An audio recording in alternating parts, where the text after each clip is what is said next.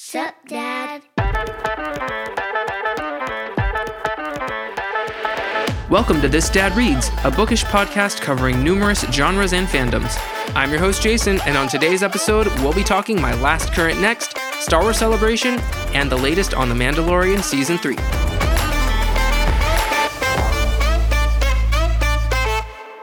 What is up, my fandom friends? I hope everyone's doing well out there. I thought I would bring KC78 on early, just have him be my buddy with me as I'm just chatting for the majority of this episode. So come on in, Casey. How you doing, my man?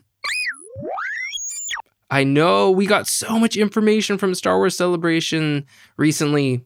I really wish I could have been there too. I know I was trying to get you to hang out in someone's backpack or get over there, but you know, it's a cross continental flight for you to get over there, so I understand. I was just really excited for all of the people who got to go and seeing everyone's experience. It just warmed my heart. I was so excited for everyone to be there and everyone to experience it, you know? So, hey, I was thinking today you could just kind of sit with me for longer and we can chat just the two of us. Is that cool with you? Awesome, awesome. I just wanted to start off with my last current next, so let's just jump right into it.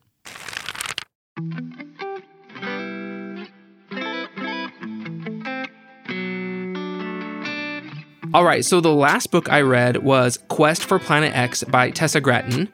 This is the second middle grade book in the Phase 2 uh, release of the High Republic. It is the direct sequel to George Mann's Quest for the Hidden City, which came out last fall.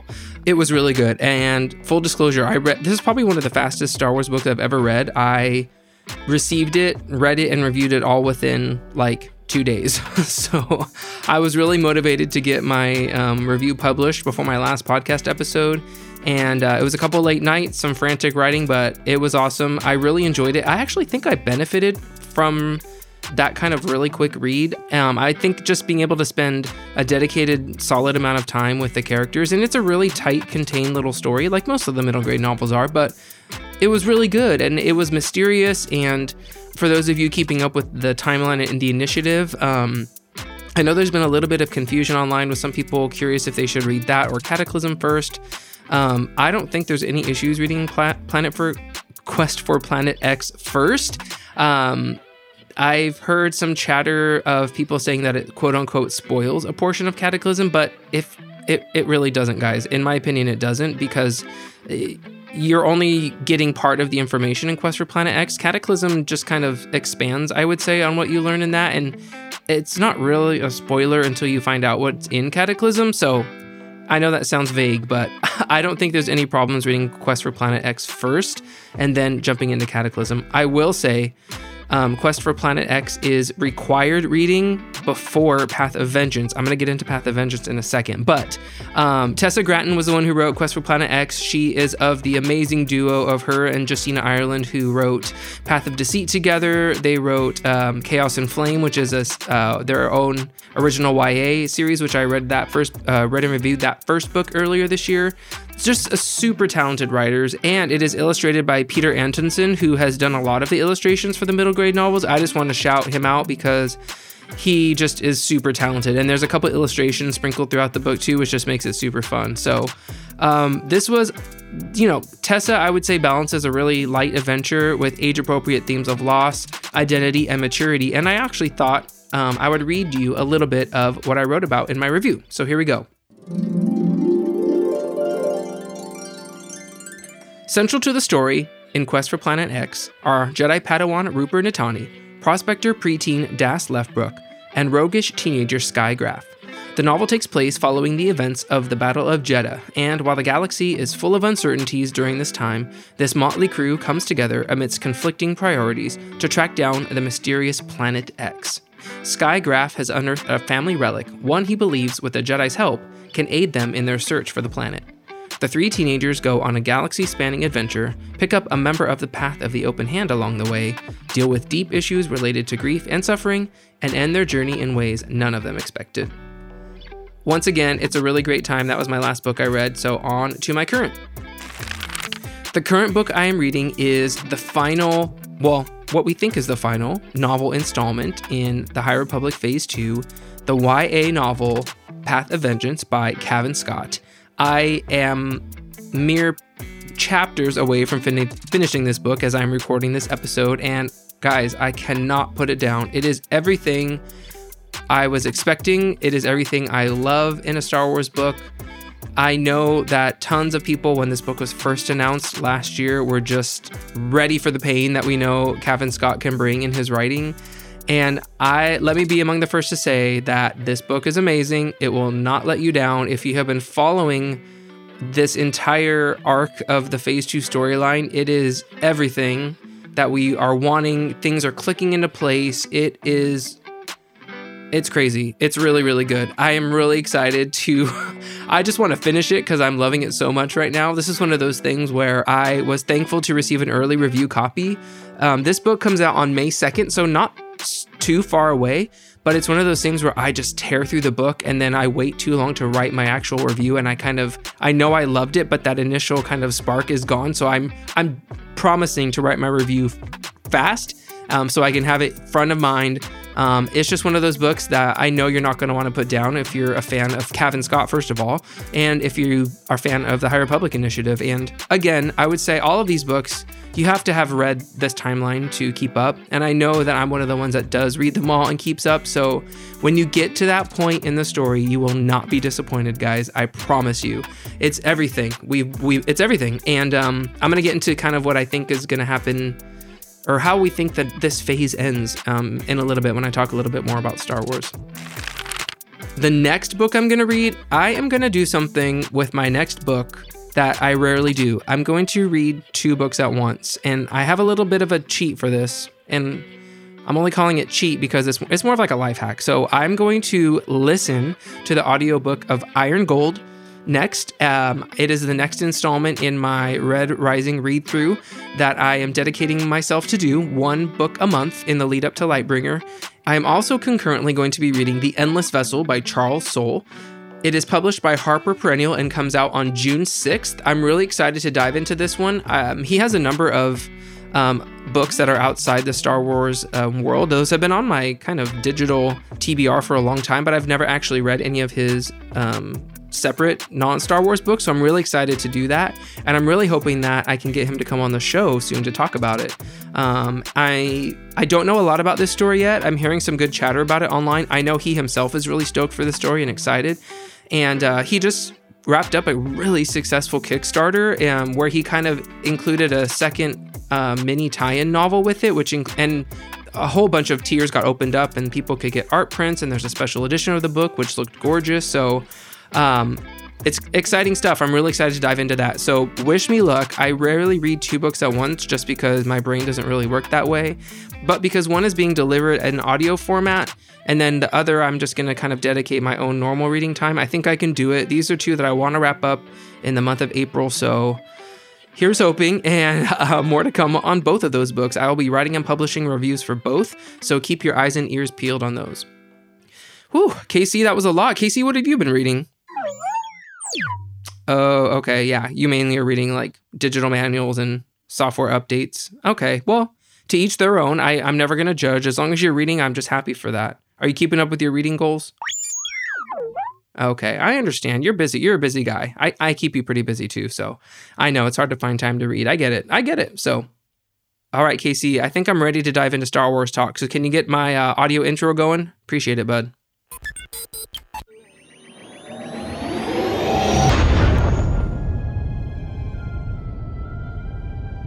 Okay, guys, so we have a lot of Star Wars to catch up on, and actually, as of this airing, The Mandalorian Season 3 will have ended officially.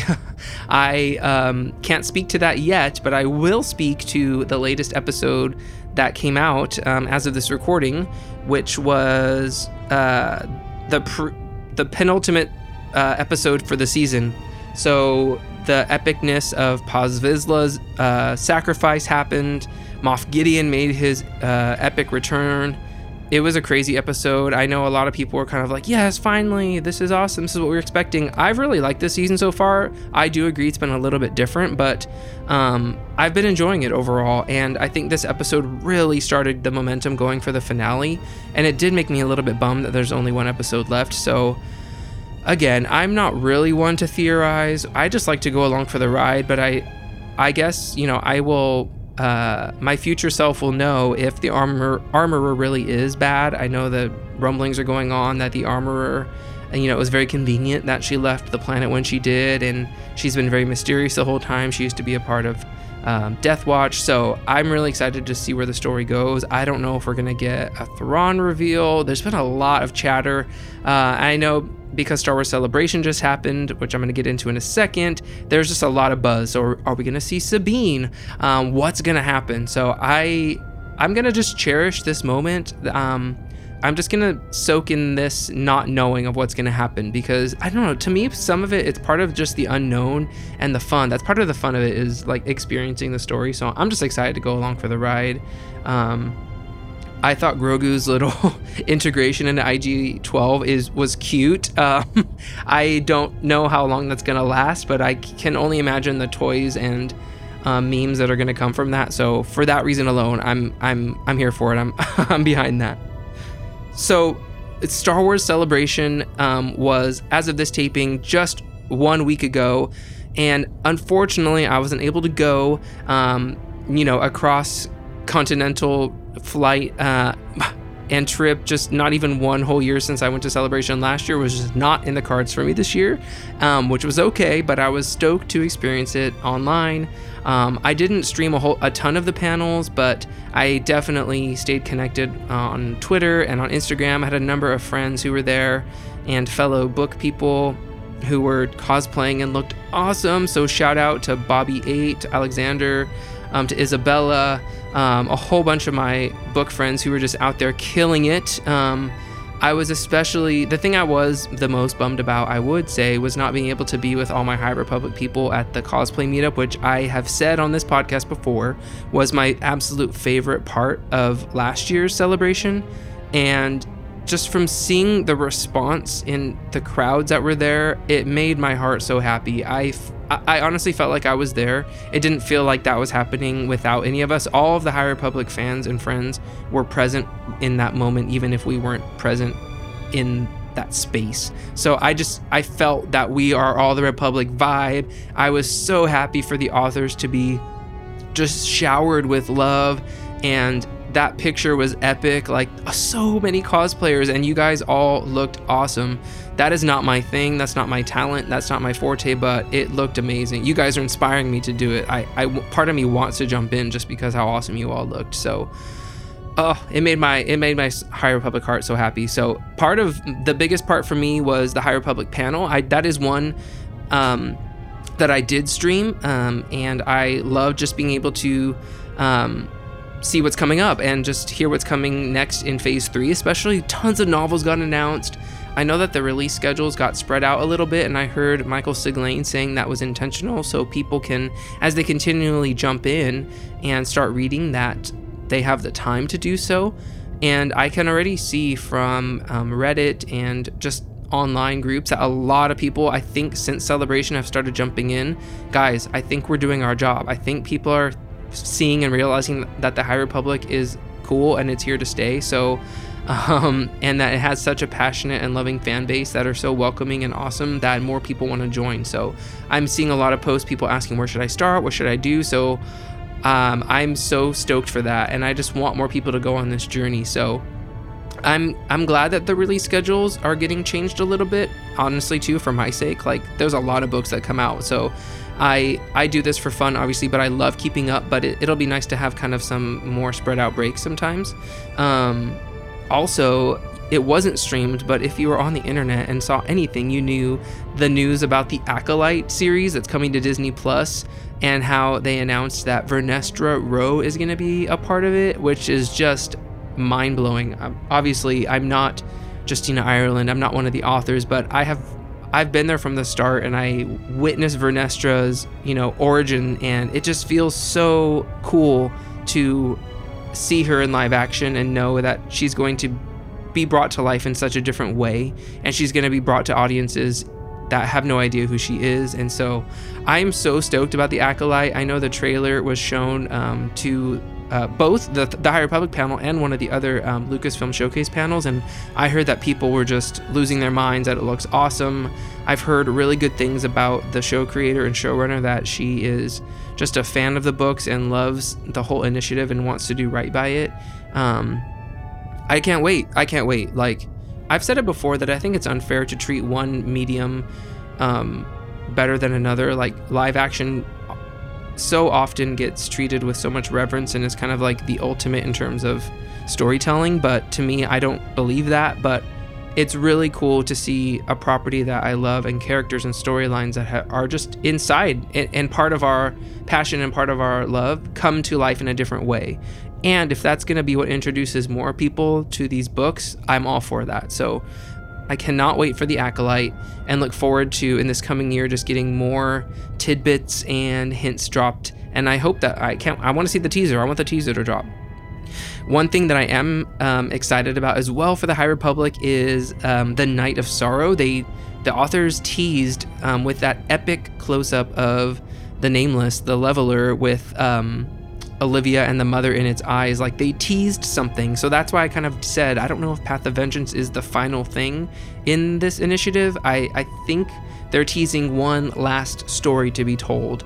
Um, it's anyone's guess what that could be. Some people are thinking it could be a one shot comic. Some people think it could be a short audiobook, an audio drama. Whatever it is, I'm excited. It's kind of cool that they're waiting and teasing it as like a final drop before phase three starts. So, whatever it is, I'm ready. I'm ready. I focused a lot on the publishing stuff from Star Wars Celebration. Obviously, that's my kind of go-to. That's my passion.